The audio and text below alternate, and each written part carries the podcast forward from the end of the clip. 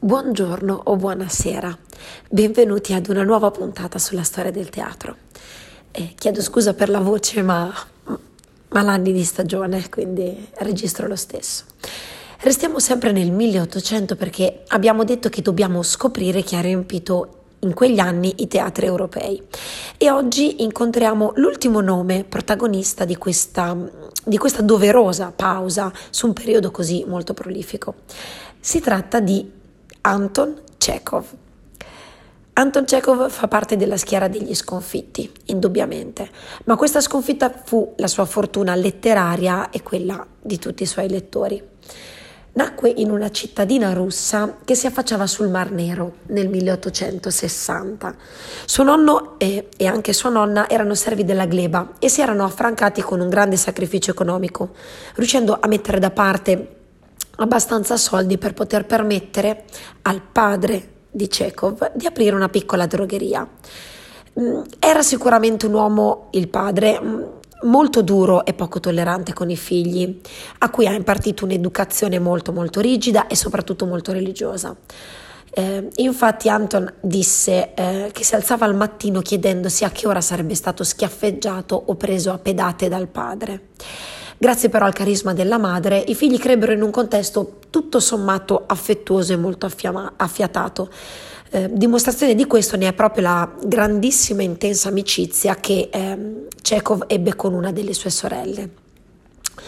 Il nostro protagonista si fece quindi da solo. Infatti per motivi economici la famiglia si trasferì quando lui era piccolo a Mosca, eh, dove lui proseguì i suoi studi con un discreto successo alla fine del liceo, all'inizio no, perché doveva aiutare molto il padre e la famiglia per il sostentamento economico, mm, ma uscì dal liceo, dicevo, abbastanza bene da potersi permettere eh, una borsa di studio che gli permise di laurearsi in medicina e infatti divenne medico un bravo medico, a detta anche dei suoi contemporanei.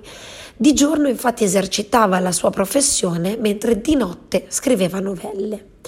Inizialmente questa scrittura nacque per contribuire maggiormente eh, economicamente al sostentamento di tutta la sua famiglia, ma ben presto i suoi racconti divennero eh, molto apprezzati e ricercati, tanto da poter mantenere molto bene la famiglia solo con questa eh, scrittura.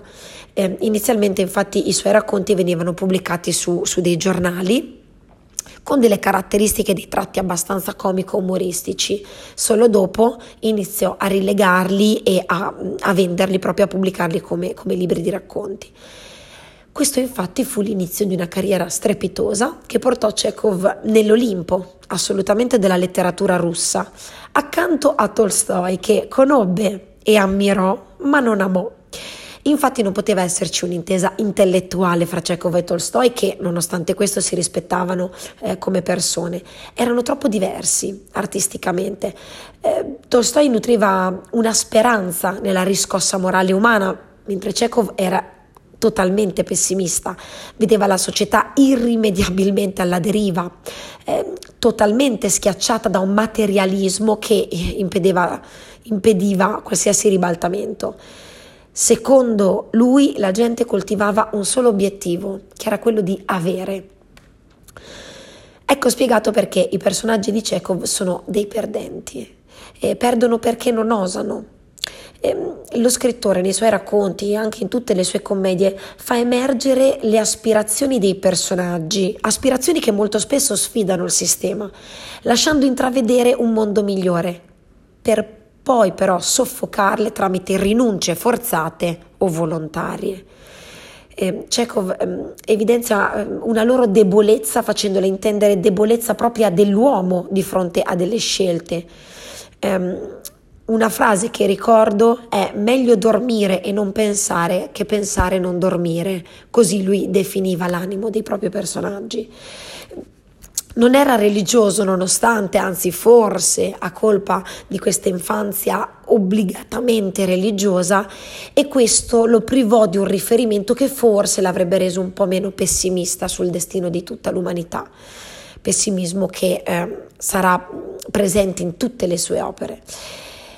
Infatti le quotidiane pene che l'uomo deve affrontare in un'esistenza di cui nessuno conosce il significato, vengono messe in atto nei suoi racconti attraverso dei personaggi che vengono molto spesso fraintesi o vessati e che cercano di dare un senso alla loro misera esistenza, senza però averne quasi mai alcun riscontro positivo.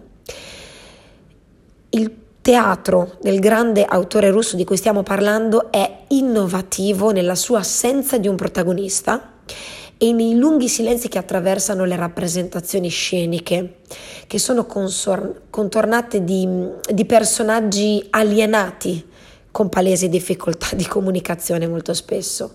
Eh, crea un'atmosfera mm, sonnambula, di perenne attesa e anticipa i temi successivi eh, che avverranno poi nella drammaturgia occidentale.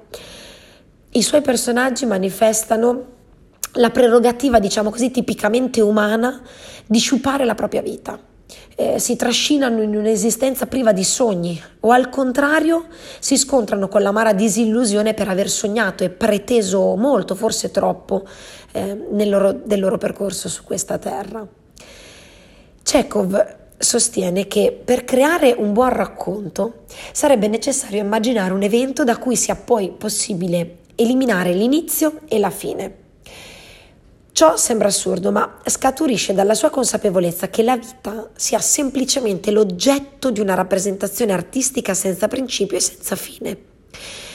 Ehm, scrive infatti eh, tanti racconti eh, su questa falsa riga, riga, senza un principio e una fine, e tutta, tutti questi racconti rientrano nell'immensa storia che vuole narrare al mondo, cioè la storia quotidiana del suo popolo negli ultimi anni dell'Ottocento.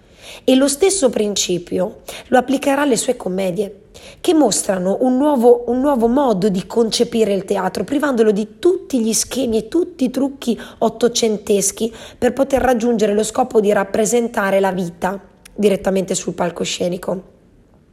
So che è un concetto difficile e infatti ehm, può essere d'aiuto la conversazione che Chekhov sostiene con un suo amico poeta e che sarà riportata proprio mh, mm, in una piccola parte nella commedia Il Gabbiano. Eh, lo fa attraverso le parole del drammaturgo rivoluzionario Treplev. E, me le sono scritte per leggervele perché ehm, secondo me spiegano meglio e ehm, definitivamente l'idea che ha Chekhov di, di, della drammaturgia proprio. E dicono si esigono eroi, eroismo ed eroismo che produca effetti scenici. Eppure nella vita non si spara, non si impicca, non si dichiara il proprio amore, non si enunciano pensieri profondi tutti i giorni a getto continuo. No, quasi sempre nella vita si mangia, si beve, si fa l'amore, si dicono sciocchezze. È tutto questo che si deve vedere sul palcoscenico. Bisogna scrivere una commedia in cui le persone vanno, vengono, pranzano, parlano della pioggia, del sole, giocano a carte, ma non per volontà dell'autore, ma perché tutto questo avviene nella vita reale. Chekhov è, è semplicemente questo. E quando qualcuno definito semplicemente questo diventa un protagonista di tutto l'Ottocento russo, beh, non ci servono altre parole per descriverlo. Ha scritto in tutto più di 200 racconti e numerosi, numerosi drammi, ancora oggi rappresentati dappertutto e con grandissimo successo. Chekhov, affetto da tubercolosi, muore nel 1904 a soli 44 anni, nei pressi di Berlino, città in cui era andato per um, ottenere una cura estrema, ma il medico che era un suo collega, un luminare, eh, che lavorava in una clinica molto avanzata per lo studio e la cura della tuberco- tubercolosi, non gli aveva nascosto la verità. E Chekhov muore consapevole, così come lo era stato per tutta la sua vita. Grazie per avermi ascoltato e come scrisse il Manzoni, se fossimo riusciti ad annoiarvi, credete che non sia fatto apposta. Ci vediamo alla prossima fermata.